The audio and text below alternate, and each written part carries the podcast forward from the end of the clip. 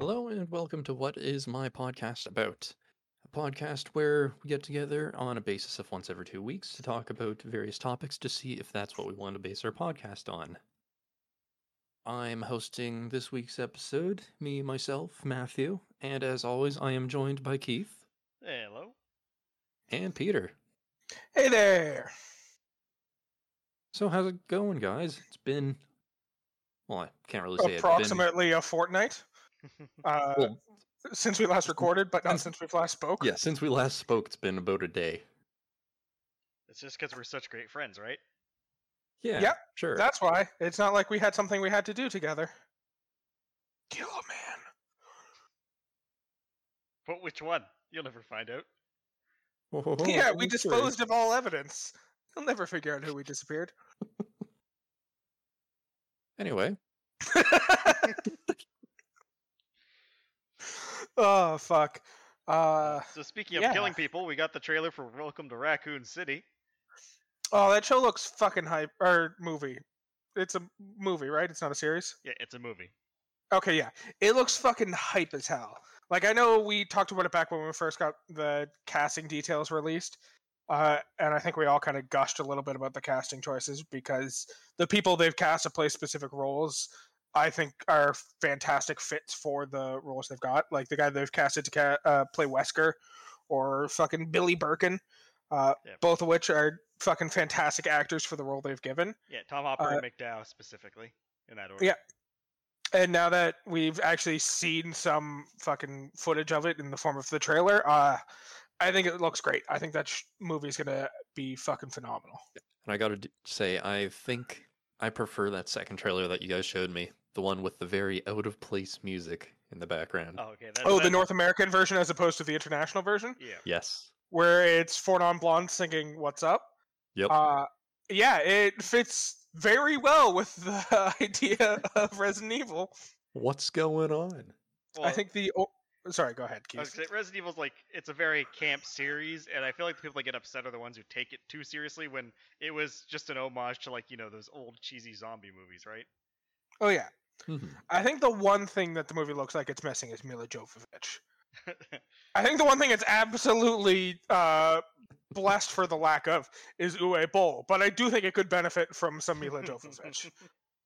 Eh, a little skeptical on that front, but we'll see how the movie plays out when it's released later. Uh, do we have a release date for that yet? I believe it's November twenty sixth. Okay. It's coming up. Yep. Not too far away. Unfortunately, out of Spooktober. Resident Evil. Perhaps for the all best. We can keep we can keep the spook going all year round. Spookvember. And then in December they unfortunately find the evidence that we did a poor job of hiding, and that's a whole new spooky experience we have to go through of the Canadian legal system. Uh, also, in some Sure. uh, Resident Evil news as well, uh, the Resident Evil 1 board game is going to be going live on the 26th, I believe. Yeah, the 26th. Uh, so a week and a day from when this goes live. And uh, they've already showed off quite a few things. And a lot of people were upset when the board game got announced because they used words like describing it like Betrayal and House on the Hill. Uh, when in fact it's just randomly generated scenarios. The scenarios are Yeah, all there, it- and the objectives are the same, but you don't know what the layout of the map is till you actually play. Uh, yeah, part of that is on uh, whoever made the betrayal like description, but also part of that is on people for reading into that kind of thing. What they wanted to say was that there are mechanics that are similar to mechanics from Betrayal, but that does not mean the game itself will play at all like Betrayal. It's just the procedurally generated map is what they were trying to reference. Also, it was Polygon. Polygon's the one who put out the article. Oh, of course. Fuck Polygon. But also don't fuck Polygon. It's just a shape, and that's not really anyone's fault. I mean, there's a lot of shapes in there. Yeah, I just mean like a polygon is a type of shape. And another zombie related news. Uh, we recently got the release of uh, the game Back 4 Blood by the game devs Turtle Rock. Uh, Left 4 Dead Four now or something like that. Well, Except not it- exactly. yeah, not Left 4 Dead because of like, copyright issues or such, but essentially the spiritual successor. Since they weren't allowed to continue Left 4 Dead, they're like, yeah, well, let's just make our own Left 4 Dead because you know we with created blackjack it. and hookers. We'll just continue it. yeah, So, uh, just to confirm, this is Left 4 Dead with zombies, Left 4 Dead with aliens, Left 4 Dead with ghosts, Left 4 Dead with rat demons, or Left 4 Dead where it was alien zombies. Uh, zombies. Oh, okay. Yes. Except in uh, Back 4 Blood, they are called the Ridden, I think. Uh, ridden as in we got rid of them, or ridden as in we're riding around on these things. I could go for either, honestly. I think riding around because I think the infection has something to do with worms. Because whenever in the cutscenes they kill the zombies, there's a bunch of worms in the blood also. Like some sort of I- parasitic. I'm aware of the fact that I asked that question, but that was not a detail I needed to be told about. That doesn't sell you on the game? nope, for some reason. I can't see why. And this is one of those odd situations where I'm the one who has the game, and uh, both the horror connoisseurs don't have it. See, I'm a horror connoisseur. What I'm not a connoisseur of is relying on three other people to get through a game. and to be fair, the Left 4 Dead franchise, I never thought as scary. It's more of just an action shooter with zombies. yeah, it's scary in the same way that the zombies mode of fucking Call of Duty was scary. Hmm. And uh, Back 4 Blood still carries on that Left 4 Dead trend of being more action oriented, but uh, it certainly has upped its game in the atmospheric department for some considerably spooky locales that you're tra- Well, the important traveling question, through. Matt, is can I go up to a bottle of pills and just scream pills forever? Uh, I haven't tried. But The other can- question- you can ping items and gear, and your character does call them out. So maybe. Uh, the other question is whose blood are you back for? Or are they Uh, back for your blood? That is something I'm going to have to keep playing to find out. I will get back to you on that later. Okay. I did not expect that question to end in a mystery, but I suppose that's on me for Assuming that Believing. I've already finished the game. no, just for having uh childlike wonderment and belief in society. Fair or enough. any sort of expectation for me to perform. No, anytime I've had expectations from you, you've 100% fulfilled. It, granted, it is very Hmm. rare that I have expectations from you, but anytime I do, you 100% meet my expectations. Hmm, challenge accepted. Must rectify this. I've set the bar too high for myself. The trick is, I've set the bar way too low for you, Matt. That's what's going on here. Uh, so some other uh, video game news, uh, which is pretty interesting. Both Nintendo related, funny enough. But we got the final DLC character for Smash Brothers. oh, right. Yes, the latest anime Swords Boy. Uh, I was one of the people who, when watching it live, saw the flaming Smash logo and saw a single fucking cinder fall to the ground and was like, no way, are they actually going to try and put Dark Souls into this? Like, how the fuck does that work? Uh, and then Mario picked it up and threw it at Sora, and Sora became a thing. Um, yep, it's Sora. Yeah, um I'm not entirely upset about it. Like it's not the worst character that they could have put in. I'm Yeah, it wasn't Waluigi. yeah. I just feel that there are plenty of other much better reps that they could have put in. the see the thing is i realized i was more invested in this issue than i had any right to be because i have yet to buy a single dlc character for smash. So i can't imagine why i was invested in who this final one was going to be.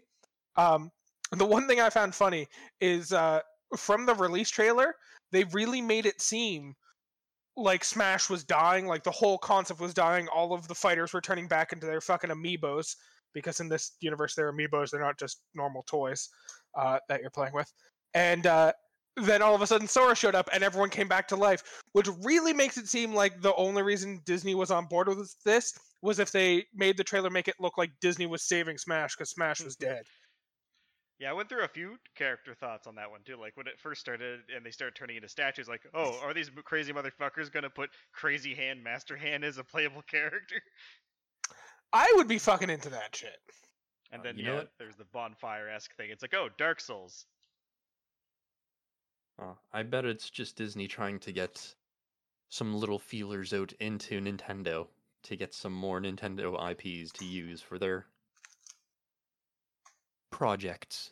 Uh, now, uh, there is a fan uh, fan theory that's pretty fun that came forth uh, because of all of this. And are you guys familiar with the Kingdom Hearts storyline? Uh, that's a loaded fucking question if I've ever heard one. I said, do you not know everything? I said, are you familiar with it? Uh, That's fair. I am familiar. Okay. I know that there's Keyblades, that there's Disney characters, and there's things called Hollowed or something. So Peter might know this a bit better. Uh, you know the part in the story where Sora goes to sleep? Yep. Well, someone noticed that the animation perfectly lines up with this trailer. So the fan theory for Kingdom Hearts lore is that when Sora goes to sleep, he's in the Smash world until he wakes up. That is an interesting fan theory, but that does 100% imply that while within the canon of Smash Brothers, every character is an amiibo, Sora is never that case. It's him playing with a bunch of toys as a living fucking being, uh, and everyone else is just toys that acknowledges Sora, Yeah. Uh, which is fun. No, It just canonizes Nintendo as a part of Disney's world. And it just means Sora is trying to live out his childlike wonderment in his dreams. That's true. It is something, I don't technically a dream, so I guess we can accept that explanation. Of course, there's been a lot of people having fun with it too, because obviously there's no Disney. Like the only Disney thing in this is the fact that there's the Mickey Mouse chain on the Keyblade. Like none of the Mhm. characters that are Disney characters are in it, which makes sense. Because honestly, I wouldn't be surprised if this was mainly a contract with Square Enix and Disney didn't do much because Square Enix Yeah. has equal rights to the character, right? But people looking at the background for the map, it's like, oh yes, Sora on adventure with his good old friends, Tiny Raft. Because in the artwork on the actual game, it's Donald and Goofy there, but they had to replace them clearly. Yeah. Uh, and then the other interesting thing from Nintendo is uh, we're getting an add-on to the Nintendo Online system, which is Ooh. Nintendo 64 games and Sega Genesis games. Oh yeah. I remember hearing about this. Yeah, and they're also making controllers for it too, like they have with the uh, regular Nintendo and the uh, Super Nintendo. So you can get Are a Do you mean I'm getting my fucking Sega Genesis fishing rod controller back? Is that a thing? Oh God, I hope.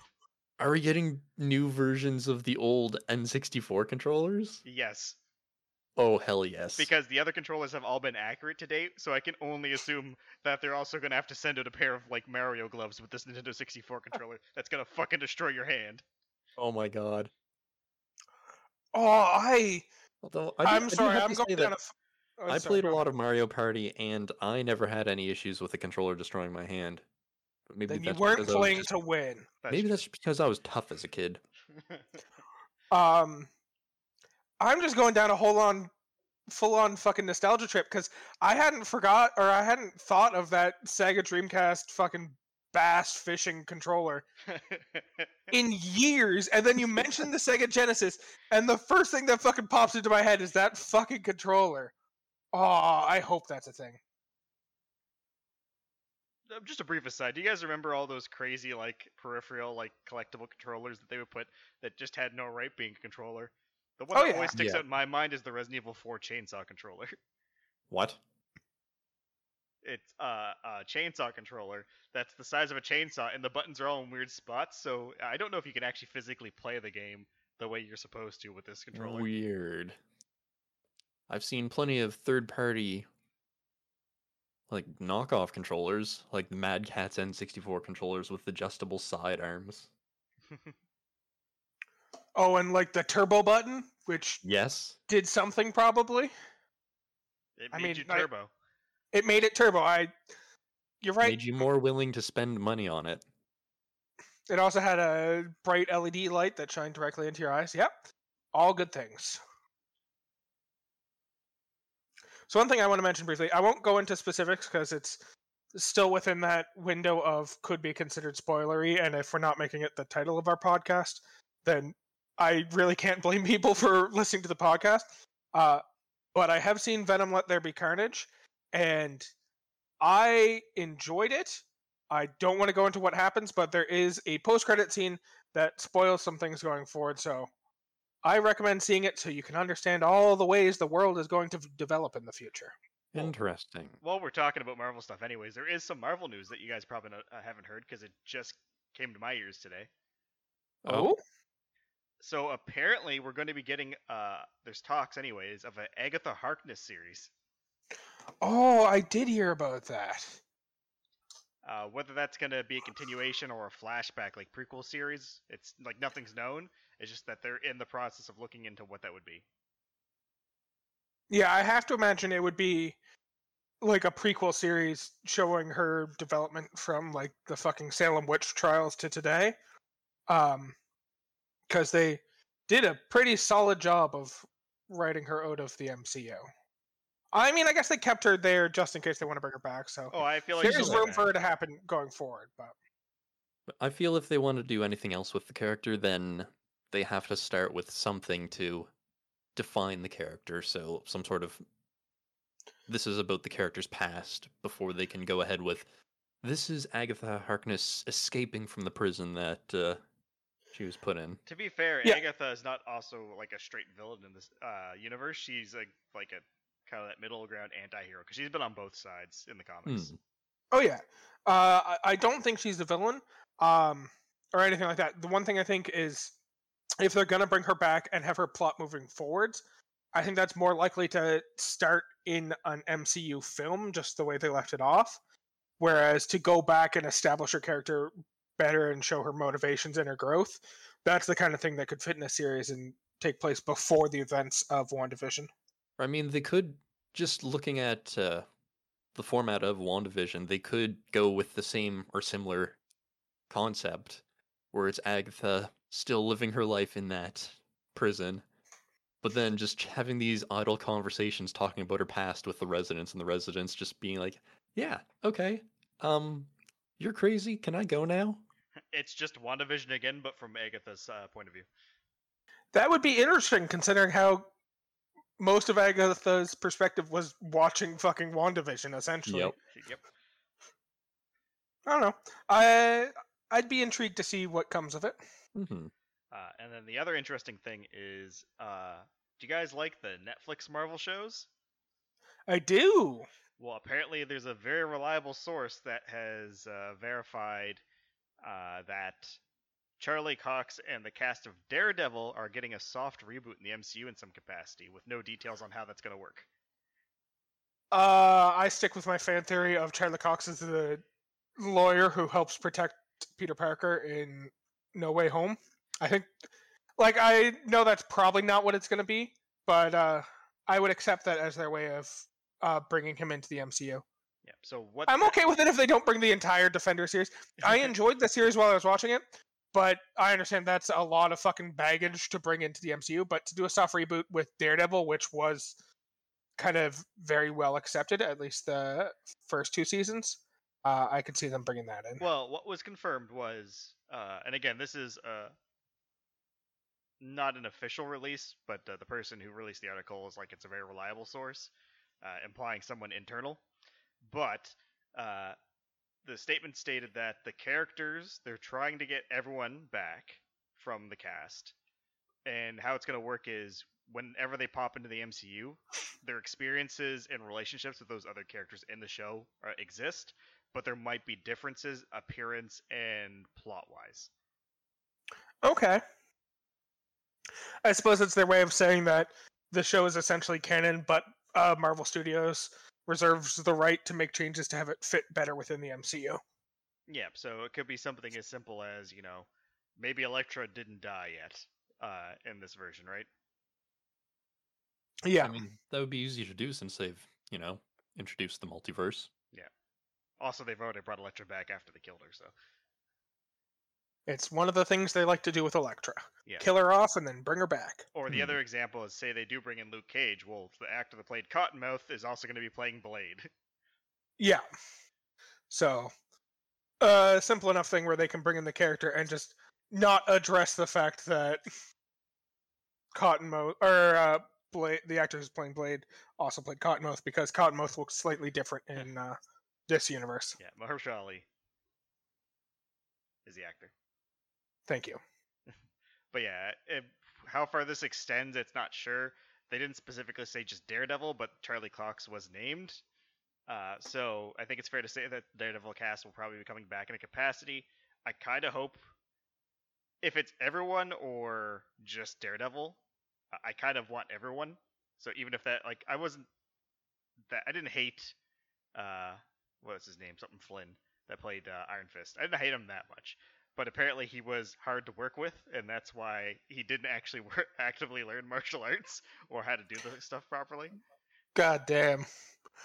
Uh, one. Uh, so if they're bringing back the characters from, at the very least, Daredevil, that is great because whatever the name of the guy who played Foggy, uh, was fantastic. Yeah. Um, the other one, uh, Vincent D'Onofrio playing Fisk, that was another great fucking bit of casting. So I would love to see him again.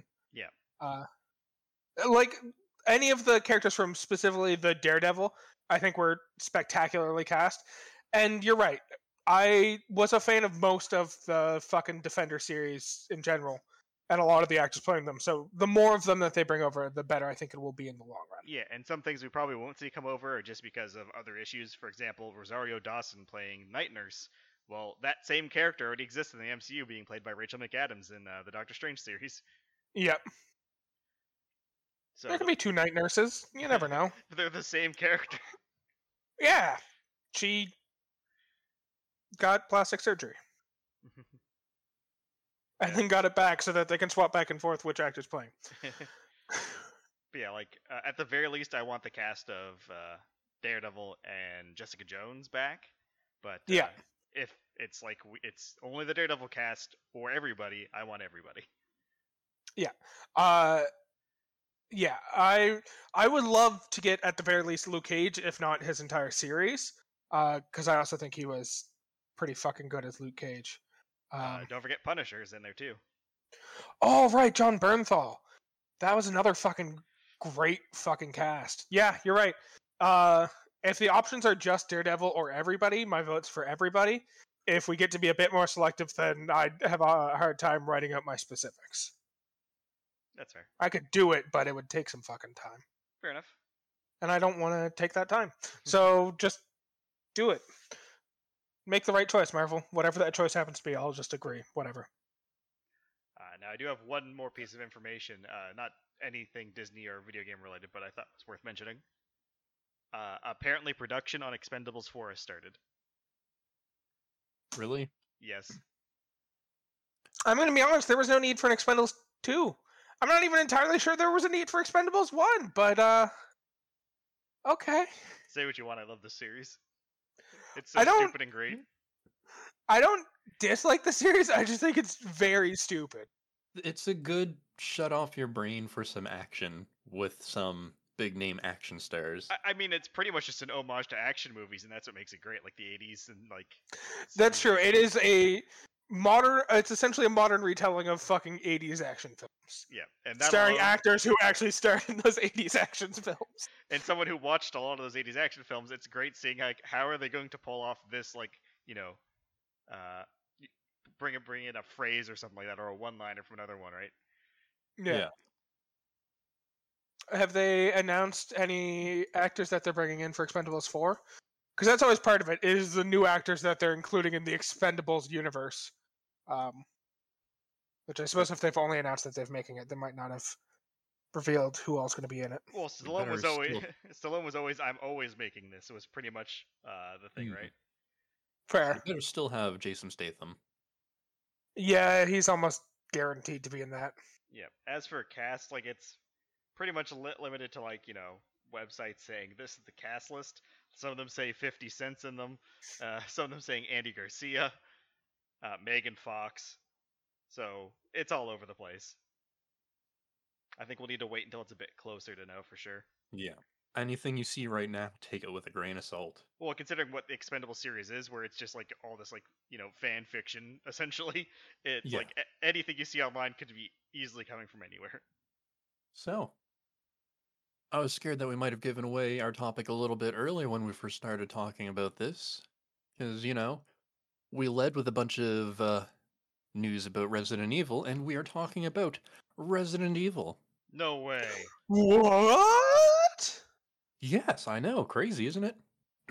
Wait, is this why we've been playing Resident Evil together over the past couple days? Y- yeah. Yeah, it, it had. It, that is the reason. I thought it was just because we're friends and we enjoy spending time together, but okay. Wait, you guys were there? Yeah, we were To just. wa- clarify, I meant I thought it was because me and Matt were friends, and that's why we broke into your house and watched you play Resident Evil while you weren't paying attention. Oh, okay, that makes sense. secretly judging you every time you walked into a wall or a door. Tank control. to be fair, we're memeing about watching him play. I was absolutely judging him every time he walked into a wall or a door.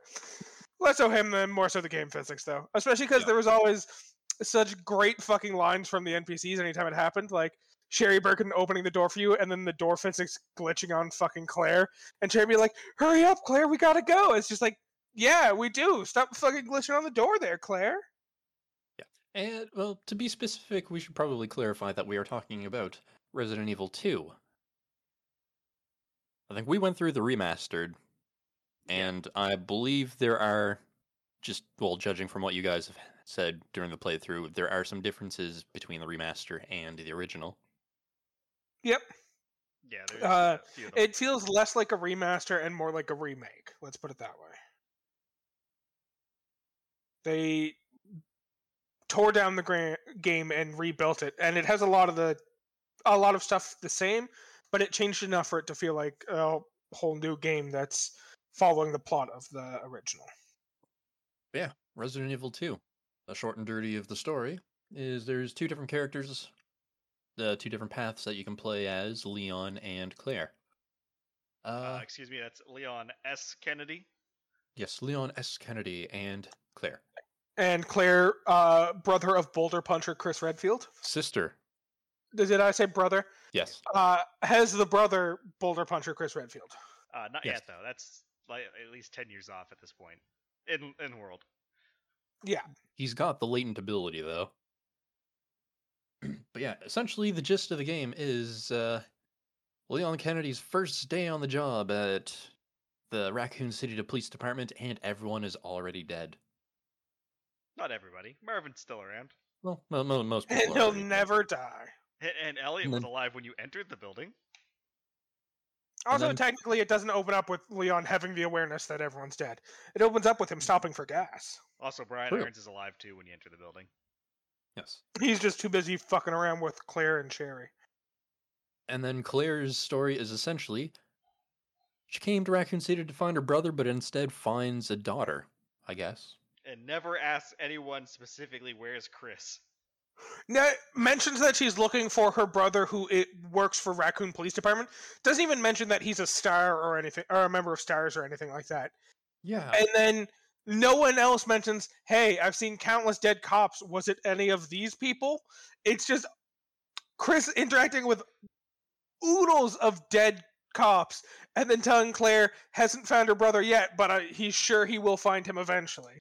Yeah, I mean, like Leon and Claire both go to the city together, and uh, Claire says she's looking for his brother. He's a cop, and Leon says that he's a cop, and he's just starting at Raccoon City. So you'd think that uh, Leon going through the police department, and when they meet up again, it's like on opposite sides of a gate. Claire would ask, "Hey, did you find anything about my brother? His name is Chris." And at that point, Leon would be like, "Oh yeah, I read a message from him. He's he's away doing something."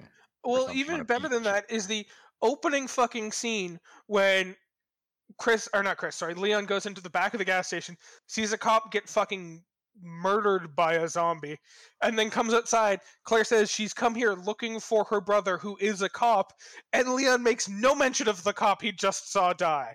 It's fucking like why wouldn't you consider that as potentially the brother that she's looking for? I was Now, like, "Ooh, uh, can you describe your brother for me? Because he might have died in that gas station there." you know he's got a neck gash about this big. Uh, now, to be fair, that guy wasn't Raccoon City Police Department. He was Arklay Sheriff's. Yes, that's true. But at this point, I don't think she mentions that her brother works for Raccoon City. She says she's looking for her brother who is a cop. And calling a sheriff a cop is not technically accurate, but is not so far off that everyone would immediately be like, I know she's talking about someone different. Anyways, all I'm saying is Leon doesn't really care whether or not we ever find Chris. The other weird thing is, like, even when she does mention Chris, uh, the characters don't seem to react to it. The big one is uh, Chief Irons, where it's like, "Who are you, Claire Redfield? My brother's with Stars." He doesn't even like, "Oh, you're Chris's sister," or anything like that. No, uh, his reaction is or he even, fucking like- pistol whips her. yeah. Yeah. Like he doesn't even mention stars or how he hates stars. Also, I just kind of realized something. I I- it's never really come up uh, so far, uh, but by God, does everyone that's like a, a level of authority in the police department just hate Chris? Because Wesker hates Chris, Bri- uh, Brian Irons hates Chris. They go into it a bit more detail in the original game and the book adaptation, but Brian Irons just fucking hates Chris because he's like "Oh, that fucking asshole. He's just a smart ass and everything. To be fair, I kind of agree. I mean, he's a boulder punching asshole. That's true. But yeah. So I guess we started with Leon's playthrough. Leon S. Kennedy's playthrough. Yeah, there's some contradictions between which one should be canon A and B route, but most people agree that it's A Leon, B Claire, which is Hmm. actually flipped because the original one was A Claire, B Leon. Yeah. Uh, which is what we did. We played through A, Leon, B, Claire. Yeah, so Leon gets to the police department. He is uh, found, I guess, by Marvin, the last surviving police officer after another officer's poor, unfortunate demise to the hands of a zombie. Which Elliot's death makes no goddamn sense. Yeah, no. He was attacked by a single zombie, yet somehow ripped entirely in half. Yeah, they went through bone and everything. Yep. Just like straight chop. He got fucking uh, guillotined through the waist by a singular zombie. Yeah. The only th- way I can see them playing that off is if they closed that shutter door that he was trying to crawl through, and that just chopped him in half, but they didn't. Or they like you find a document later on about Elliot being notorious for having weak bones. My skin Like, is it literally my comes bones are to- glass. Comes to the conclusion that Leon, or not Leon, sorry, Elliot was fucking perforated around the waist to make him easier to tear like some fucking paper. Yeah, it's definitely one of the weirder parts of the game. Mm-hmm.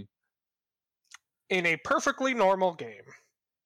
Um, so, so yeah, Elliot's dead, but he had a notebook explaining how to escape RPD uh, by collecting medallions from around the building. Open up a secret passage in the building that was once a museum that no Yeah, one we sh- believed existed, but uh, or the passageway. I should clarify that no one believed the passageway existed. yes, people did believe that the museum existed. That was not controversial information. this police station used to be a museum. No, it wasn't. museum never existed here. It's always been the police station. The police station doesn't exist either. it popped up one day. Um, it is important to note, just to help explain the situation, uh, the reason that the Resident Evil Police Department, or not Resident Evil, Raccoon City Police Department, uh, is full of weird puzzles is because uh, the museum was originally designed by the same guy who designed the mansion from Resident Evil 1, Trevor. uh, which is, yeah, which is why there's all these weird puzzles about matching birds with sticks or something like that, or taking scepters from statues in order to uh, escape from this mansion. Not Wait, mansion, um, police department. Now, there's a few fun- things here but the like the puzzles too. Like I can understand no one solving the put the hand uh, on the book and put it into the statue and it drops a scepter and you pull it out. I can understand that puzzle no one's solving. Someone should have solved that medallion puzzle years ago. Yeah. Someone should have solved it by fucking accident. If I worked in a place where there was a giant statue with wheels on the bottom that spun to show different symbols, I would like fiddle around with it during my downtime and just spin to different fucking combinations. Eventually, it would just fucking pop open and hand me a medallion. Yeah, because Exactly. there weren't all that many symbols on each of the wheels. Nope, three, and uh, there's three wheels, and each had like I think five options. Yeah, so it wouldn't Yeah, take long to brute force them. Fucking 125 possible options. Yeah, more than if you're actively playing Resident Evil during a zombie apocalypse. You're probably not going to sit there spinning them all just to try and guess it.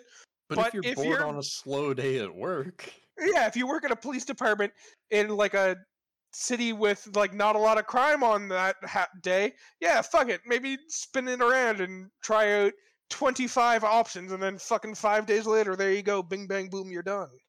or even you know the night shift janitor, just dusting Uh, off the statue and accidentally flips them all to the right combination. Always dusting them and polishing them. Yeah. I it's my head headcanon, uh, now that you mention it, that the janitors who work for the Raccoon City Police Department uh, have all solved all of the different medallion puzzles, but are couldn't be bothered to actually put the medallions into that to find the secret passage to the basement.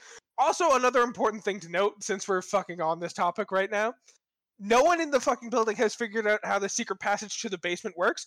But literally at the bottom of the secret passage is a gun upgrade for the gun that's kept in the stars office. So what the fuck, guys? And the safe that this- they're keeping the upgrade in is has the stars logo on it, so it was put there by someone in stars. But so it's either one person in stars, which let's be honest, probably Wesker, uh, figured this out and then refused to tell fucking anybody else. And they're like, nope, secret passage doesn't exist. I don't know what you're talking about. Which at that point, I'm surprised why that Wesker didn't just destroy the fucking medallions to keep anyone else from figuring it out. But also, like, if you think of this from another side of it, getting to the secret compartment is actually very easy from the other side because it's the police Mhm. station parking garage. where Oh right, yeah, it's just a manhole cover. yeah. There's a manhole sewers, cover in the police station garage that you have to lift up and climb under. Yeah, or the other one goes just into the sewers. Uh, now, to be fair, this is behind a secret passage, I guess, with like a, a shelf you have to move. And still, the shelf was marked with yellow tape. Yeah, Someone knew what they were doing. but there's just multiple ways this should have been solved from the other side. hmm Yeah. Although, if, if you think about it too hard, it gets worse because at the same time we have to consider that the heart key opens up the uh, the office of uh, Chief Irons, but also opens up like two other rooms. I think one's an interrogation room, and the other one's like in like uh, what's it? An evidence locker. So it's like that's a weird combination of things open up with a key. Yeah. It kind of implies that the only person who's allowed to enter the invest or the interrogation room or the evidence locker is uh, Chief Irons. Or you could look at it this way where the only key you have access to that can unlock Chief Iron's room, his office, just so happens to be the only key you have access to as Claire that can uh, open the interrogation room and the evidence room. But then to be again, fair, the door is emblazoned with a fucking heart, so I think it was always going to be the heart key that opened that door. yeah, Then again, and those Once two again- rooms also make sense to open with the key to Iron's office because Iron's tampering with evidence or something and interrogating people. Oh yeah, like it's just one of those things. Like if you think about it too hard in the grand scheme of things, Yeah. it doesn't make sense. Like this is a weird choice, but like for the sake of gameplay, yeah, Claire's the only one that needs to go in there, so you'd give her the key that makes sense for that, and put some other doors in there. this also comes back to this building used to be a fucking museum, so for all we fucking know, it's just Brian Irons came in and was like, ah, these doors are all locked by the same key. Too bad this is the one I want to be my office. I guess I'll have to keep the key for the interrogation room is what we're setting up in the basement. Which why did I I guess they could have done some remodeling, but it seems weird to me that the museum had an area that was kind of fucking perfect for an interrogation room. Um, but whatever. That yeah. yeah, it was probably remodeling. Who knows? The world's a weird place, guys. Mhm. At least the world of Resident Evil is. That's not a stretch for me to say. Um. Yeah, so lots of fun puzzles in the police department. So Leon spends a good portion of time running around the police department trying to find any answers whatsoever about how this all happened, why everyone's turned into zombies. Yeah, the side A, you spend most of your time in the police station itself. hmm Yeah, and then you end up making your way to. Well, I was gonna say uh, through that secret passage, but it doesn't actually bring you outside of the police department. It just brings you to, as we said earlier, the parking garage, which is connected to the holding cells, as well as the firing range or something like that. I forget what that other area was. Yeah, you end up meeting with Ben, who's like, "Oh, I'll give you the parking pass to get out if you let me go." And he kind of hints that Brian Irons is an asshole and a villain. Uh, and then that doesn't get paid off because Ben is immediately fucking murked by the uh, Mr. X. And Leon never actually interacts with Irons. No. Uh, now, uh, there is something that happens here that I completely like. I never thought about it, but obviously, while we're playing through together, I was paying a bit more attention.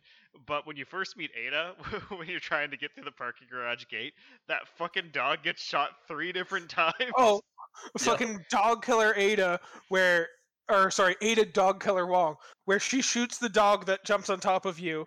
Uh, it doesn't die, so Leon shoots the dog. It starts growling on the ground, so Ada shoots it a fucking third time. Yeah, it's a great fucking scene. and it's not in quick um, succession either. It's like there's a pause between all of this while they're talking. It's like the dog was I- a minor inconvenience to their conversation. It is very fitting for the world, though, because of the fact that so many zombies that you kill don't fucking stay down, especially if it's your first time playing through and once a zombie falls to the ground, you just kind of walk past it. If that's Oh. how you're going through the game, then that scene is very fitting because zombies do just kind of keep getting back up, and no matter how many times they're fucking knocked down, unless you take make the point of destroying their fucking head. So And It's- also, I'm pretty sure for the zombie dogs anyway, wasn't it just three handgun bullets in gameplay that killed a zombie dog? Uh, it depends on the mode you're playing on, but yeah, more often than not, it's dogs. Uh, their whole thing is not that they have a lot of health; they're just harder to hit because they move so fast. Yeah. Yeah. Fucking dogs. But yet we meet Ada, who uh, declares herself to be an FBI agent, and that's a perfectly believable sentence. So we all accept it and move on. She flashes a badge, and uh, Leon S. Kennedy believes it immediately. Can you blame him though? I mean, Ada's so charismatic. That's also his first date. He's very naive. Oh yes, he hasn't learned the ways of Raccoon City yet, but he's about That to. being if said, he has- continues on this path. He has proven his skill for solving random fucking puzzles. Because at this point, he has solved a great number of puzzles, such Hmm. as unlocking his own desk, where uh, which has been locked with locks, uh, where the password is the initials of his coworkers. Yes, that puzzle I can somewhat understand because it was his coworker's way of forcing him to get to know them. Yeah. Yeah. Uh, other puzzles, such as the medallion one, a uh, little bit stranger. We also find out that like Leon is a surprisingly competent like electrical engineer at this point too, because he keeps just fucking around with random electronics and making them work with the gentlest of touches. Now, He's somehow a master tech tactician or planner also, because he devises a way of like, hmm, the only way to get this box of the electrical component that I need to activate the circuit board downstairs to turn on the power, I have to fix these gearboxes for the bell in the bell, bell tower, so I can activate the clock, ring the bell once, the bell will break because of how old it is, and it will knock over the precarious board that this particular box I need is sitting on. yes, all according to plan. Yeah, and uh, to be fair, uh, Leon doesn't actually solve the medallion puzzle. Uh, it's more Elliot writes down the answers for him. Yeah. That's true. He's just kind of given the solution and figures out that he has to do what Elliot told him essentially. I think canon-wise, the only puzzles that actually get solved by Leon specifically would be uh, the herbicide uh, puzzle where you have to do the mixing, Yep. and actually that might just be it. Well, I guess Uh, the uh, he. the lock puzzle with the chess pieces. Uh, yeah, I was gonna say that one. The chess pieces that are like fuses or whatever. Are, Also are seems we like that's- counting hitting we- uh, Birkin with uh, a moving crane during a fight as a puzzle? I'm willing to. That's another puzzle then. So he solves a couple puzzles. He brute forces that puzzle. he brute forces a lot of puzzles. And I mean, he does also solve the puzzle of what are my coworkers, uh, my dead coworkers' first names. Like, I understand that's not a hard hmm. puzzle, but that is technically another puzzle that he solves. Yeah. Yeah. I mean, in his playthrough, Marvin's still alive when you solve this one, True. unless he left it. Yeah, but it's not like he went back and was like, "Yo, Marvin, what are the names of my coworkers so I can get this gun attachment that will be extremely helpful during the zombie apocalypse." He just I can, worked it out. I can I can just tell you the code if you'd like. It's not a problem. No, no, no. I gotta solve this myself. Gotta learn everyone's name. So, uh, all of your friends who are dead, what were their names, please? I want to see what you guys got me. I want to decide if we're going to be friends or not. So during Leon's time exploring the mansion, we finally encounter Mr. X. Now, I do want to clarify that at no point in the games he's referred to as Mr. X. Uh, it's purely something that came from the uh, S.D. Perry book novelizations of it, where you kind of had to, like, the characters had to kind of call it something because they didn't know it was a tyrant. So I believe it's Claire specifically that refers to him as Mr. X. Yeah, and until you clarified that for me, I had no idea where they got the name for him either. Yeah, well, the community's pretty much adopted it as well. Mm-hmm. He's actually Tyrant Zero too. Yeah. He's also One of two a tyrants. fan of hats. One of was he two, one of two tyrants sent into Raccoon City? I mean, there's Was it- like eight or so tyrants that are in Raccoon City during this event. Okay. But I believe 'Cause I uh, know- yeah, it's a tyrant typo too, so it's the second generation of tyrant. Okay, because I know there's him in uh, Resident Evil 2, and then there was also Nemesis from Resident Evil 3. So Nemesis is kind of a tyrant, but not exactly.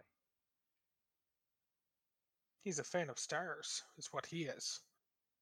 That's why he's always shouting about them. He just wants an autograph. He doesn't know how to ask properly, though. I would be willing to believe that, honestly. Uh, so we're just gonna assume that he got really shy when he killed Brad. Yeah. Give me yours. Oh no, I don't know what to say. The whole entire reason he uses a rocket launcher is just because he is nervous about getting close to them, so he actually tapes paper and a pen to the rocket every time and has yet to figure out the fact that the rockets explode on contact. I can buy it. Also, we're saying him when Nemesis, I believe, is canonically a girl. You're right, it was. Oh, I did not know that. I don't know about the remake because they don't really give the details about it anymore. But in three, you can find a lot of documentation. Yeah, I keep saying him because, and this is not where I should be getting my canon from, I know uh, exactly where you're going. the Resident Evil movies. That's where I was getting my canon from, and it is absolutely him in those ones. Uh, Jill's old partner, I believe, is the one who is made into it. No, it's the Yeah. the guy from the first movie that escaped with Alice. Right, that's who it was. I knew it was fucking someone. But yeah. Now we've got uh, Mr. X chasing after Leon for pretty much the remainder of his playthrough. Through the police station and into the sewers and into the uh, umbrella facility when uh, they finally get to the police station and he teams up with Ada to get to the root of the problem. Leon teams up with Ada, or Mr. X teams up with Ada, because he left it a little ambiguous with that explanation. Leon S. Kennedy teams up with Ada. Another one of the situations where I would not put it past uh, Ada to team up with uh, Mr. X. Well, uh, I don't know if you guys noticed this, but uh, Mr. X has a chip in his head that he's being controlled. Yeah. Yeah. And then for the final boss fight, the chip's gone. So it's like you're fighting like just the enraged pure tyrant. Mm-hmm. Fair enough. Like his his limiter is gone or something like that. Well, that's also why he gets the giant claw hand. Classic tyrant move. So, anyways, we uh, escape with Ada into the city. Well, I, the and- thing I enjoy about the, like the when you're fighting off against tyrant for the last time when you get the power working in the card, is that Ada drives the truck into it and it starts moving and she's like, "Oh God, nothing stays dead down here," and then Yep. she just detonates the truck. Blows it up. Just walks away. He's like, yeah, I know it's not dead. This will buy us sometime at least. I think Ada's the only person that's like stayed calm through every single incident within Resident Evil. There's a reason she's my favorite character. It has nothing to do with what you just said, but there is a reason. Calm, cool, and collected. Yeah, uh, Leon uh, and Ada end up making their way into the sewer system, passing through Kendo's gun shop. In this version, Kendo has a daughter and doesn't get ripped apart by zombies, as far as we can see, as he does in the original version. It's a very touching and sad moment with his infected daughter. Little fun fact: uh, Kendo's the one who made the samurai edge gun that all the stars have. Nice. Oh. And uh, after he dies, his brother, uh, Joseph Kendo, yeah, Joseph Kendo, uh, who did not live in Raccoon City, uh, ends up continuing making them for the surviving stars members. Hmm. Nice. We then we continue our way into the sewers. Leon makes a witty remark about how the evil scientists live in the sewers, or their secret lab is in the underbelly, the dark, dirty underbelly of Raccoon City. They truly are a residence of evil. Ah, Also, alligators are a thing now. yeah, a big, giant, mutated sewer crocodile. I mean, those are always in the sewers. I don't Yes. think I don't think the T virus had anything to do with this, honestly. Oh yeah, uh, by alligators are a thing now. I didn't mean because of the events of the game they now exist. I just mean they are now a thing that exists in the game. They have been introduced as a concept in the game and then quickly unintroduced. by Yes. explosions. Very cinematic, but anticlimactic chase sequence where you just blow it up at the end. That's kind of similar how you kill it in the original version. You had to drop the canister and then run through a corridor, and then when it chased Hmm. after you, turn around and shot it. I did prefer that one because it felt more so like you were actually beating the alligator, whereas this version, not that it's worse or anything, but it plays out more like you're just surviving the alligator and you happen to end up killing it. Uh, So uh, a little fun story because this this is one moment when I was playing Resident Evil that I'll never forget. But in that alligator fight, uh, you can actually miss the switch uh, that drops the canisters. But uh, I hit the switch and I was running and because you know you see the switch, so you just pull it. And I was kept running. I was like, oh no! Uh, Like, I, what am I gonna do? I'm gonna get like stuck down here, and I hit a dead end as the alligators come around the corner. But the camera angle, you can't see what's going on. So I just turned around and unloaded my gun, and I emptied the whole goddamn clip. And I was like, oh, where's the alligator? And I went back, and it had already died. nice. Uh, Did the original have tank controls just like Resident Evil 1? Uh, Resident Evil had tank controls up until four, Ah, and four also had tank controls, kind of. not a fan of tank controls. I much appreciate the design direction that they took with the remake. That's fair. Well, you're definitely in the minority because some Resident Evil fans are such a big fan of tank controls that the fucking board games include a way to play with tank controls now. So Yeah, I know. and sure, I understand the whole setup with the tank controls and fixed camera angles. It helps build a sense of tension, Oh, definitely. but uh, just so awkward. I remember my first time trying to play Resident Evil 1. I had a hard time getting even to the save machine or the typewriter to save. Yeah, sure. That was it, Matt. It was the tank controls that made it hard for you to play that game. No, I got it. I got it past the type. I got past the typewriter to the first hallway where I saw a shadow and then shut off the game.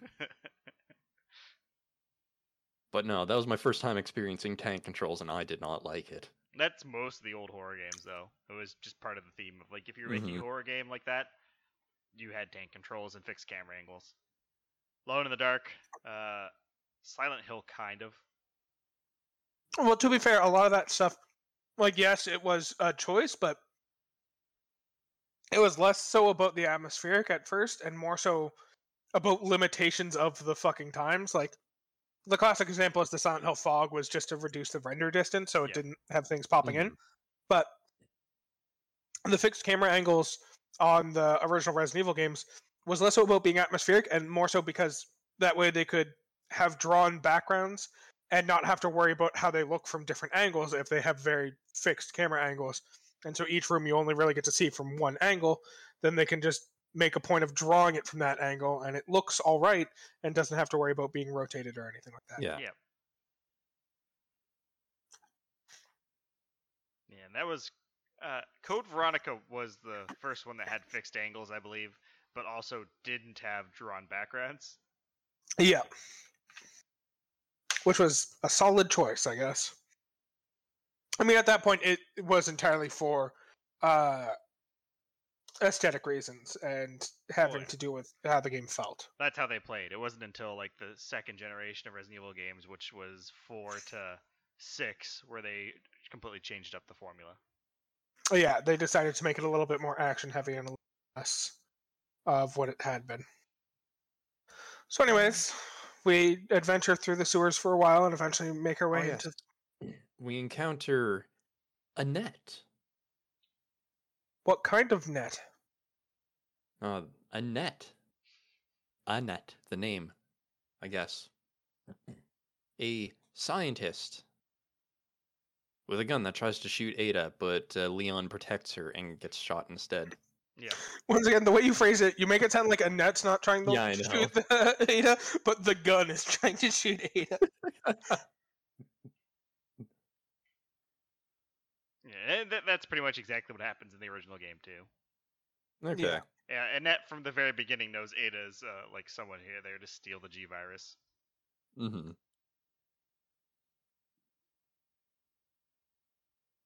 And she's right. Yep. Leon doesn't know it, but uh, Annette is 100% accurate. Yeah, and it's not known at this point, but she works for the same organization that Wesker is betraying Umbrella for. Mm-hmm. Good old Wesker. Ain't nobody got something negative to say about him. Actually, she specifically works for Wesker later on too. Oh, I forgot about that. And not a haha double cross Wesker, but actually does legitimately give him viruses. that is true. When you say she gives him viruses, it does have that connotation of she doesn't like Wesker. When in reality, she's still pretty cool with Wesker. Yeah, with Leon out of commission for now, we get to play as Ada. Doing a little bit of uh, chasing after Annette through the sewers, doing some hacker hacker business with her hacker gun. Yeah, the EMF gun. It's the gun feels so out of place for this game. Yeah. It does. It's very much so the kind of detail that feels like they were thinking about it, like this would be cool, and then didn't remember what game they were making and put it in anyways. This is Umbrella. This Re- is- uh, this is uh, Resident Evil Revelations too, right? I was like, uh, we need to do we need to put in a part with Ada, but uh we don't want her to feel like she fights nearly as much as Leon S. Kennedy. So what do we do? Uh mm-hmm. Let's let's give her some technology. Let's give her a gun. Okay, you're going in the wrong angle, but it only affects electronics. Go on. Also, that's ridiculous because there's no way Ada fights less than Leon.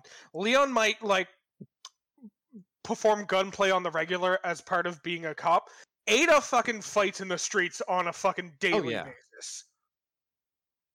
But they didn't want to acknowledge that. Mm-hmm.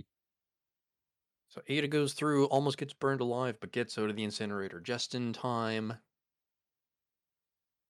Only to be shoved into a pile of garbage and get a spike through her leg. Classic Ada. Classic Ada. And then we shift back to Leon, who's wondering where Ada is because he just woke up. Yeah, Wearing that's- Ada's jacket. and he looks fabulous. But to be fair, when does Leon not look fabulous? Uh, oh, he is kind of just literally covered in shit at the end of the game. Touche, I take back my comment. Yeah, so we get like the sewer parts of the game, which this one feels like it was a, a bit shortened compared to what the original game. Well, actually, this whole back half seems a bit shorter than the original game was.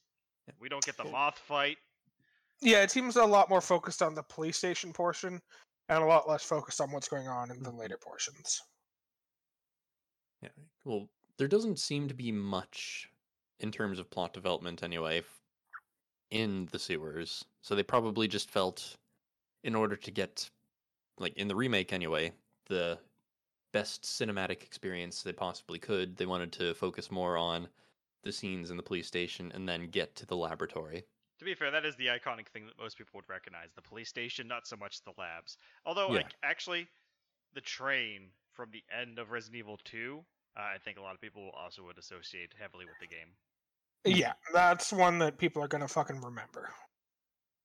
Yeah, it's uh Resident Evil Zero. It's the train, the at the beginning. Resident Evil One, it's the mansion. Two, it's the police station and uh the train. And then three is a bit of a weird one. I think most people remember the clock tower fondly, but there's a lot of interesting stuff in there. I, I personally remember the hospital the most.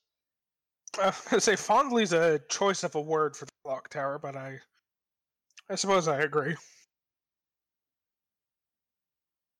I remember the clock tower. I just would not use the word fondly to describe how I remember it. And then for Code Veronica, everyone Mhm. remembers that laugh from Alfred.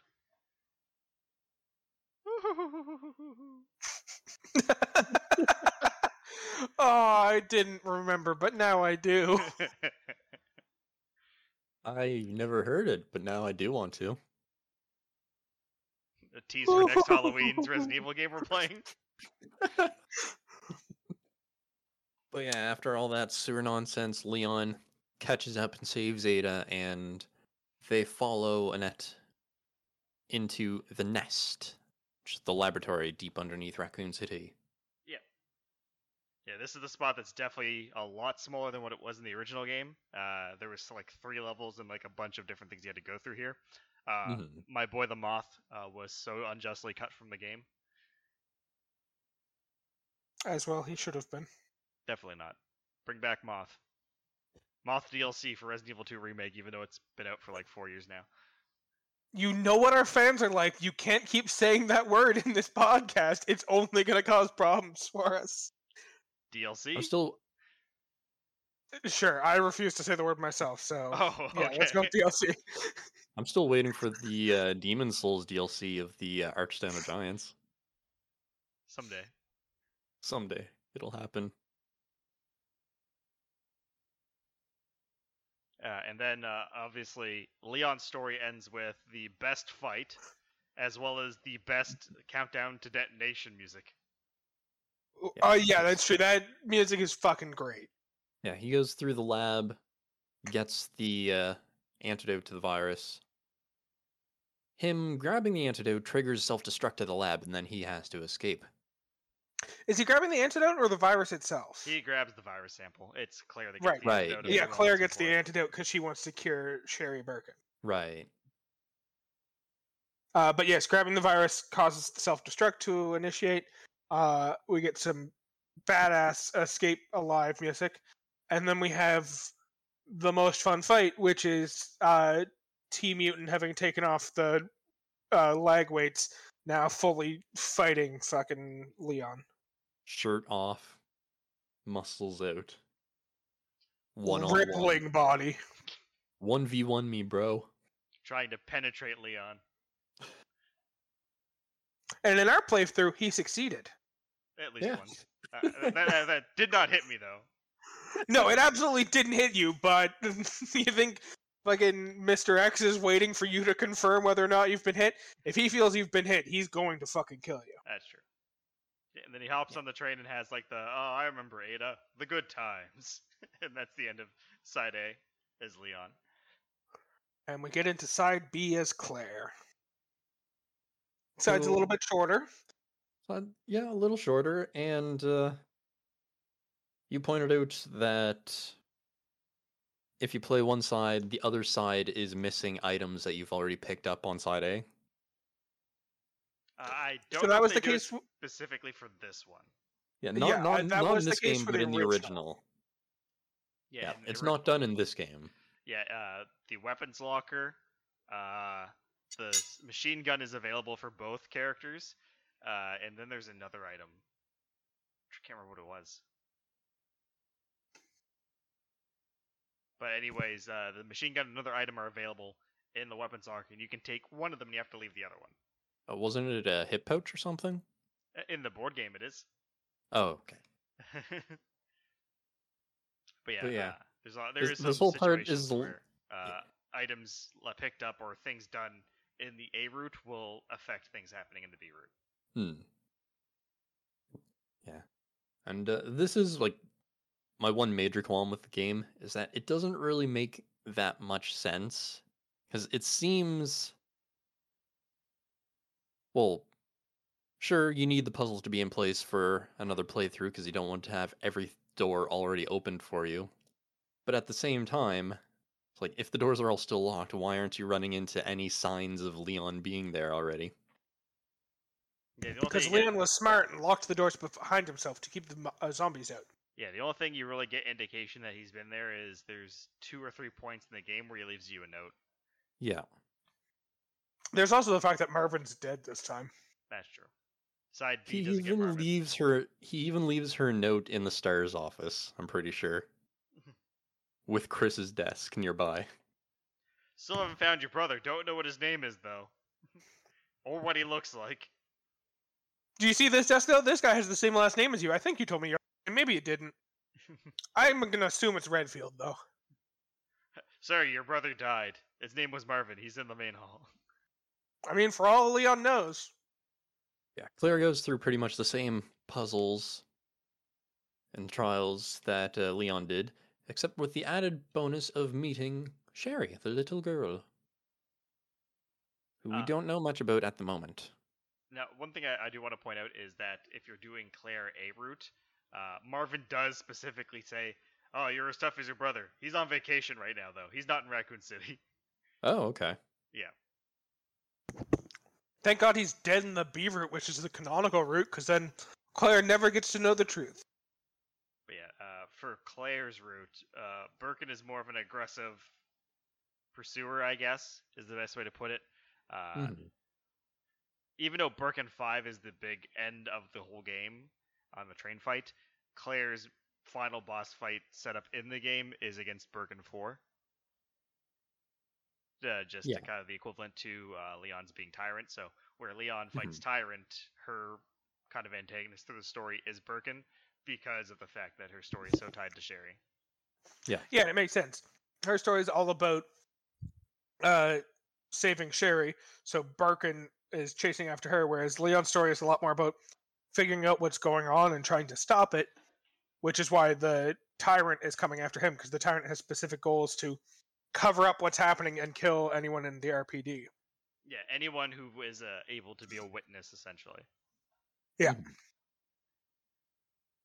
Which, I mean, Leon didn't witness it happening, but he sure as shit looking into the uh, events.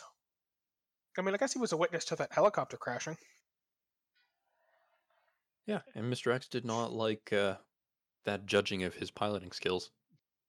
the idea that Mr. X was the pilot of the helicopter, and after it crashed, because you do walk right up to the helicopter after it crashes, so the idea that Mr. X was just sitting in there, just waiting for Leon to walk away so that he could come out and not cause a big fucking scene. It's like, don't look inside, don't look inside. he was don't look very inside." embarrassed that he crashed the helicopter. oh no, what am I I'm gonna? gonna, I'm gonna wait for him to walk away. I'm gonna go out. I'm gonna get some clean clothes, find a nice little hat. There will be no way to prove that I'm the one who crashed that helicopter. I could have been a helicopter pilot. Does this look like a helicopter pilot costume? I'm more of like a noir police detective. I'm or investigating. PI. Uh, see, I'm a police officer, just like you. We are friends, yes? Now get into the end of my gun barrel. I don't have guns on me. Uh, stand close so I can punch you real hard. Meet my fist. I have a mighty strong right hook. If your health is low enough when he grabs you, he just crushes your skull. That sounds like a strong right hook to me. Uh, in the original Resident Evil 2 game, uh, they, there's actually a cutscene of him showing up, uh, which is him being dropped from a helicopter into the police station. He just kind of slams through the roof. I believe it. That seems like a thing that would happen with him. Where in this version, he just kind of he's there. Yeah. So yeah, anyways, with Claire, we kind of discussed that a lot of the puzzles end up being the same, but kind of told in a slightly different order because you do have access to different keys and shit like that. Mhm. It's a good time. Everyone had fun. Yeah. Like Claire Until really deal- Irons comes out. yep, Brian Irons. That's true. This is the point there where we actually get to see that he's kind of a huge tool. And by tool, I mean major villain. Tool was way too downplaying of his role in this society. If anything, he gave him a compliment because he was useful. And that's one way I would never want to describe Brian Irons. Also known as Brian Bryarns. Sorry, I'll never try that again. Yeah, he comes into scene seeming somewhat nice, but then takes a quick quick 180. I mean, it would have been so much easier for him if he was just like, "Yes, I'm the police chief. Let's go get you to your mother. Thank you, random citizen. Have a good day." Yeah. I will be looking after this uh, child unit from this point forwards. I know her mother. I am taking her to her now. Her mother is Annette Birkin. Uh, she created the G virus and may or may not have injected this child with it. It'll be all be okay. Well, Annette didn't inject her with it. I know. I just she got the G virus. I, Irons probably doesn't know how it happened. I would say so. And Irons probably doesn't care. I mean, he does. He wants the necklace thing specifically to try to stop his death Hmm. as a bargaining chip, essentially. Yeah, and it works out. He uh, doesn't die that way. Yeah. So he takes Sherry, has Sherry tie up in a little zip tie Claire, and escapes through the parking garage door. I can also only assume that uh, Claire specifically goes after Irons not to save Sherry, but because the chief of police should know where Chris is. Yep. Yeah, you'd you'd think that would be one of the things you'd want to ask him. If you don't want Sherry to be dead, bring me the pendant. How about you tell me where Chris is, and I'll bring you the pendant. I'll exchange Sherry for the pendant. What if you exchange information on my brother for the pendant, and you also just get to keep holding on to Sherry? That's fine by me. Like you said, you know her mother. Except you imagine didn't say that because you're not that smart. Could you imagine the whole scenario of like them just trying to like get rid of Sherry on either side? Neither one of them wants to actually be responsible for looking after Sherry. Meanwhile, Sherry's just caught between the two of them crying. This is getting this too is just like my home life. this is legitimately just my child. I don't like this joke anymore. Yeah, Sort of some cool moments from Claire's playthrough. There's the part where we get to see the tyrant ripped in fucking half. Well, not ripped in half, but having a solid sixth of his body torn away from him. Yep. I still like the whole factor of uh, when Claire is nearly out of the police station and gets contacted once again by Irons to bring the pendant to him. She's like, "Where are you? I'm at the orphanage. Where is it? Oh, it's around. You'll find it. Now be now be fast. time bring is it of the here right essence. away. There's no time for delay. So find the uh, orphanage. It's in the area. It's it's It's- in the city somewhere. Fuck you, Irons. Tell me where it is. And I'll be there faster. Like right now, even. If it's the orphans you want to see, you must answer my riddles three. Riddle the first. Ah, acid all over my face. Yeah, he gets acid thrown at. It wasn't. I feel like it was acid. Yeah, I mean, I think I think it was embalming fluid. I guess that, that makes sense. makes sense. I, I don't know that it does because they're still in an Well- orphanage, and why do the orphanage have jars of embalming fluid? because they were also experimenting on children. Fair. The orphanage is owned by Umbrella.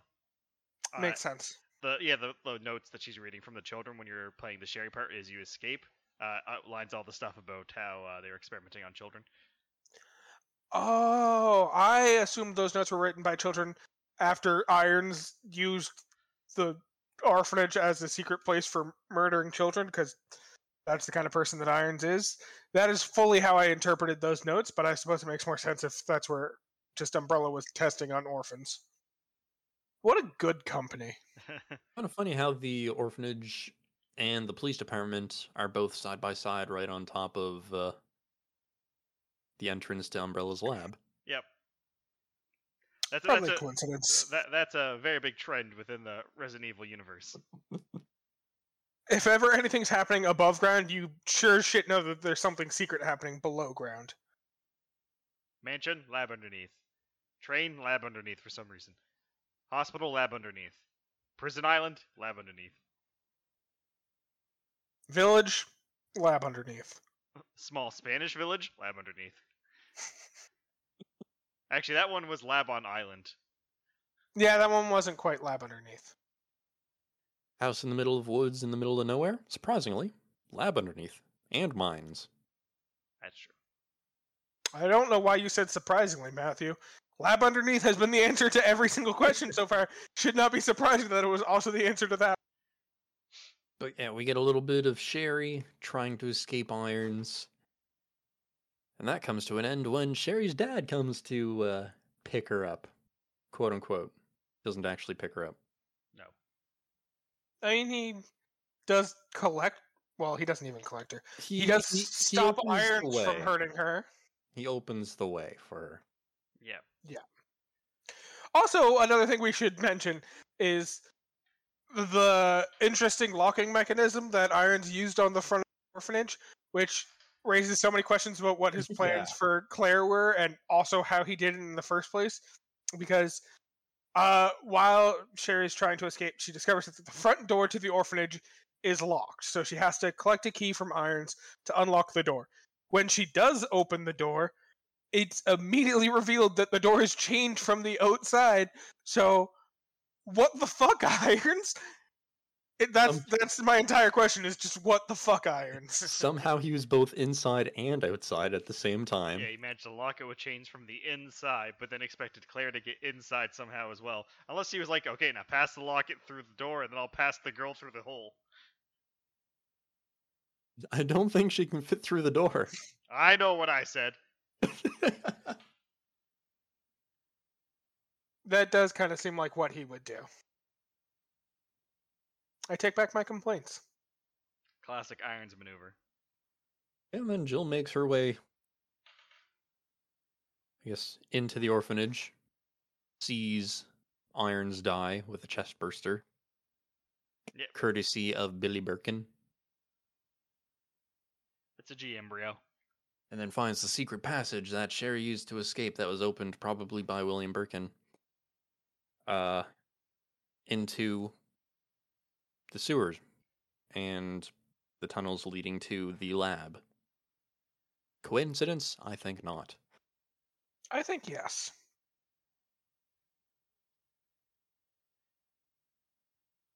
So yeah, we get to the Of course, rehashed uh, sewers and lab experience, except this time, no self destruct sequence initiated by obtaining the piece of, well, the particular item that you're in search of in said lab. Yeah, she goes and ends up unlocking it. So you find out, oh, the reason that the thing was, as Leon put it, that was easy. When he gets the virus, it's because Claire did all the hard work of unlocking it. yeah. Except Claire had the authorization via the key she used to open the door to take out the vi- or the vaccine. Well, the vaccine being removed doesn't trigger Oh, anything. right. It's They don't because- care if someone finds a cure to their virus. They only care if someone finds their virus. Well, here's the other thing. Removing the virus triggers the self-destruct sequence, but Birkin was in that room, got shot, injected himself with the virus. After the hunk unit left with the virus, and I guess what the third time someone leaves the virus, it's like, okay, this is enough. Let's blow up the building. Yeah. I think it's I, I I could be wrong. I'm willing to accept that, but I assume it was after they managed to successfully steal the virus and also Birkin managed to inject himself with the virus, Annette, while the city was burning down around her, was just like, I should probably set up some safekeeping so if anyone else tries to take the last remaining virus, uh, we blow this building to the ground so that what's currently happening doesn't happen again. It was a little Mhm. bit of trying to put the toothpaste back in the tube, but that is how I assume that played out. Or who knows, you know, there's a giant quote unquote sinkhole in front of the police station. So maybe part of the lab did get self destructed. I think that sinkhole was there before this thing started happening. Because people reference it uh, in the thing, including uh, yeah. Ben in his tape recording, which clearly goes on before the virus outbreak. It uh, indicates the giant hole. Yeah. Yeah, uh, the big difference here is uh, Claire does get self-destruct music. It's more of like a soft violin piece or a piano piece, I guess. Yeah, it's not quite the same. I will still say that that piano riff is Yes. pretty fucking fire, though. Oh, it's just not as good as the Leon one. Oh yeah, it's Oh, not no, as no. good, but it's still very good. Yeah, but uh, she goes to start the train to get out of there, which Leon jumps into later, and they end up fighting Birkin Stage Four uh, on the train, or the train elevator. Well, on the elevator that's carrying the train to the tracks.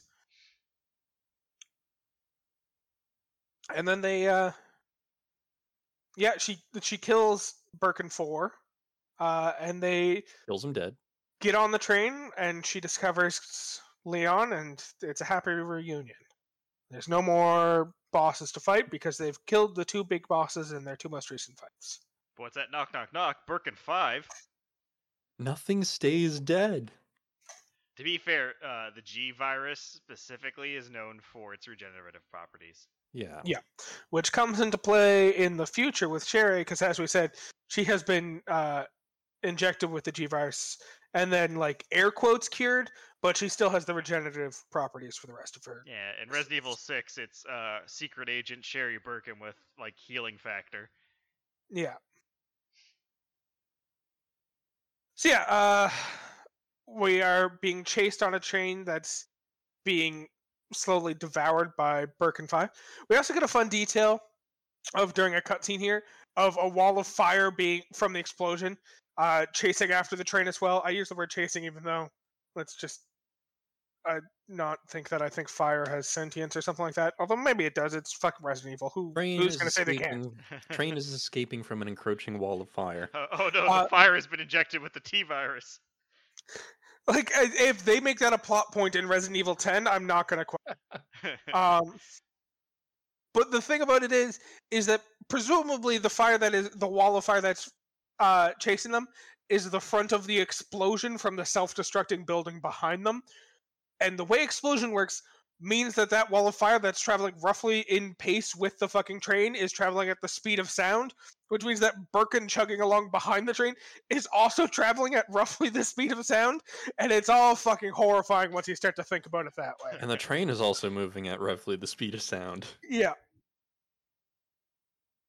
God, those are horrifying metrics to consider. but not too horrifying for Resident Evil to tackle. Of course not.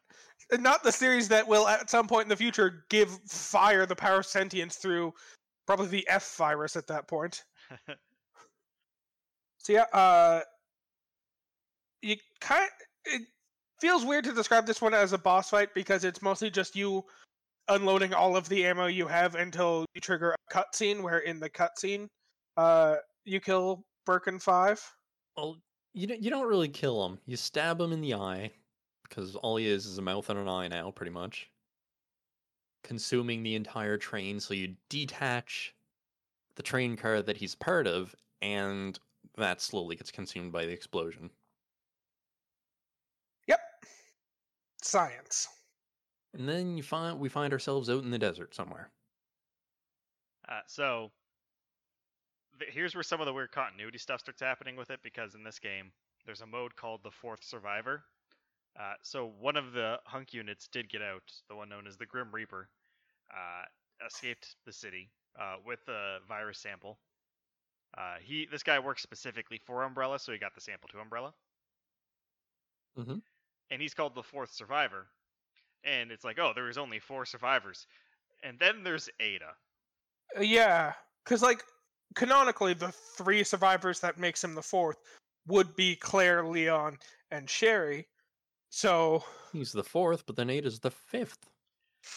I Well, see no issue there. He's Uh, the no, fourth I but like the indication is that there's only four survivors. But the Hmm. game itself also is like, hey, Ada lived. I prefer to think of it as Ada is actually the zeroth survivor because of how Resident Evil likes to number things. To be fair, Resident Evil Zero was called as such because it came out much later in the franchise. Oh yeah, I'm not disagreeing. Also, having zeroth terms is just a thing we do in mathematics sometimes. I'm not saying there's anything wrong with calling her the zeroth survivor. I'm just saying that's how I'm choosing to think of it. Is she's just the zeroth survivor? She's the first survivor, yet no one realized that she was alive until later. Yeah, I mean, that actually does make sense because she was probably the first to leave that building. That's true. Because uh, yeah, in the the story, she has like that sad goodbye moment with uh, Leon, and where she just kind of drops. Uh, now, if you played Dark Side Chronicles, you find out that uh, Ada has a grappling hook that she uses for fucking everything. So she actually lives because she grapple hooks and then lands at the bottom and gets the virus sample. But then on her way out, she also chucks the rocket launcher to Leon to kill the tyrant. Yeah, to Hmm. even out the score. Uh, in the original PlayStation version of this, though, the best part about it is it's just Ada's character model, but it's black, like it's a uh, pure black, that throws the rocket launcher down and says, "Hey, use this." Fucking hell. But Leon's still surprised in Resident Evil 4, which would be the canon conclusion of the PlayStation version of Resident Evil 2, that she comes back in 4. It's like, Ada, you're alive! Who the fuck did he yell at you and threw the rocket launcher? A shadow monster. That's who. Maybe it was Jill. Or not Jill, uh, Claire. That's the one. well, Claire was driving the train. Jill was unconscious in the hospital. Yeah, well, Leon doesn't know that Claire is driving a train right now. He would have known the moment he got on the train. Yeah, but at the point where he got the rocket launcher, he didn't know. I'm just saying, Leon think- Leon should have figured out that Ada was alive. Yeah. Maybe he's not a good detective. I mean, I think we already discovered that when Keith pointed out, like, the only puzzle he canonically solved was his desk puzzle. He also is not a great detective, but he's apparently a great fucking chemist slash microbiologist or whatever. Because he did also whip up that serum to kill all the plants entirely on his lonesome. I mean, to give this man credit, he does become secret agent Leon S. Kennedy. Yeah, that is also true. Hmm. I guess he gets a little bit more smarts down the line. He actually gets very flirty and becomes a superhero, pretty much. What? Yeah, Yep. he just flips and has knife fights with people, I am intrigued now. as you should be. When does this happen? Resident Evil 4 and Resident Evil 6. Okay. I'm gonna have to look this up. Probably should. Well then, was there anything else we wanted to talk about for the game specifically? Yeah, because not that I can think of, we ran through pretty much the entire game there. Yeah, Unless there were any other comparisons that needed to be drawn between the remake and the original. No, overall, like it was a really good remake. There were some things left out, but ultimately, I think that's more to keep a theme to the remake that wouldn't have been possible. Because there's a bit of like, again, Resident Evil is kind of a campy franchise up to this point. So like, there's ridiculous things like fighting a giant moth and stuff like that, right? I'm not gonna let it go, but this one goes for more of like the gritty type of feel of it because as gritty as you would like the Resident Evil to be, having the giant moth fly around where you have to shoot it down while it sprinkles poison dust on top of you, I feel like does not keep the same theme of dread that the rest of the game has. Yeah, no. Going to the third person non fixed camera angle view, kind of more cinematic style that the remake went, I don't think funny flying moth with poison fit into their MO. Exactly. I don't think you fit into their MO. I don't know why I mm. got hostile there. I'm sorry, man. I mean, there's a reason I'm not in the game. Too handsome. That's definitely not a problem. Too many polygons. That might be a problem. That that's probably the, that. If there was a problem, it's gonna be that. Yeah. All right. So recommendations then. Yeah, I think that's about time for recommendations. So, What you um, got for us, Matt? I have for recommendation the new Metroid game that recently came out, Metroid Dread. Because uh, I always thought Metroid to be on the little darker side of uh, Nintendo's games with its settings and its, I guess, exploration into these unknown alien planets. Metroid Dread even more so because there are several instances where you encounter these machines that hunt you relentlessly and you have little to no way of actually killing them or defending against them. Your only option is to run and hide. Uh, that sounds legitimately horrifying. Yeah. It it is. That's all I'm going to say is that it is stressful. Neat. Also very enjoyable. Those two uh, descriptions are usually mutually exclusive. Usually. But you enjoy it? Yeah, I enjoy it. Good. That's all that really matters. Yes. So what about you two? Uh, Peter, you go. Okay. Um, not a direct connection to Resident Evil, but I've decided that doesn't matter to me anymore. I'm just going to start reject, uh, rejecting, recommending things that I enjoy. Uh, and in this case, what I'm recommending is people see the Venom movie, uh, so that I can talk about it. So see the Venom movie. It's uh, it's got Woody Harrelson with a different wig than he had in the uh, trailer or teaser we saw at the end of the original Venom movie. Uh, it's got references to mutants because while they can't say the word X Men, they can say the word mutation. So there's that. Um, no, it's fun. You should Hmm. you should see it. I don't want to give details of why you should see it because it, we are still within that. It's been roughly two weeks since the movie came out, and I Ah. really shouldn't be spoiling it. But watch the movie so that I can spoil. Fair. I will keep that in mind. It's got Woody Harrelson. That's all you need to know. Yeah, it's got Woody Harrelson, man. When's he ever done you wrong? And I think we've got one more recommendation to give. Keith? Oh, are you sure about that? Maybe I have more Uh, one. Well, if you've got more than one, I suppose we can make. Uh, if you have more than one, I'm never recording another podcast with you. uh, so my recommendation, because it also came out recently, or it's coming out, is the Alan Wake series. So Alan Wake game uh, kind of gets the same kind of vibe as the Resident Evil one, just it's shadow monsters instead of zombies. True. Sounds got- dark. Yeah, it's like your Resident Evil style of like puzzle solving and using things like that, and uh, Having flashlights that barely work. Exactly. Except that you can use them really strong. Like you just get really intense with your flashlight. It drains the battery faster, but it also Yeah. weakens the shield of the shadow monsters quicker. Just like Resident Evil. Just like Resident Evil. Showing the, your flashlight into Mr. X's eyes, and he gets those little bright spots in his eyes and has to uh, stop and rub them for a little bit. okay, so for our question from last time, uh, the question was, "What would your dream power be?" And we had one response. This one was from Yazoo underscore Rose on Instagram, and it was control everything in the dream. Now, this is something I didn't realize or even think of, but that's literally just the Freddy powers, right? Well, it's literally just uh, the real world thing of lucid dreaming, uh, but maintaining that power during a. Uh... Oh God! Why? Es- isn't essentially, being able During to lucid dream. dream. Yeah, essentially being able to lucid dream whenever you want. No, Yeah. but the, the thing about this is their powers are unique to dreams specifically. So controlling your dream is lucid dreaming, yes. But by this power, in the rules established by Dream Warriors, if say she was pulled into someone else's dream, she would also have full control over their dream. Ooh, That's true. good point. So it's pretty much the Freddy powers. yeah, A little bit. I I don't remember, so maybe please help me even- remember.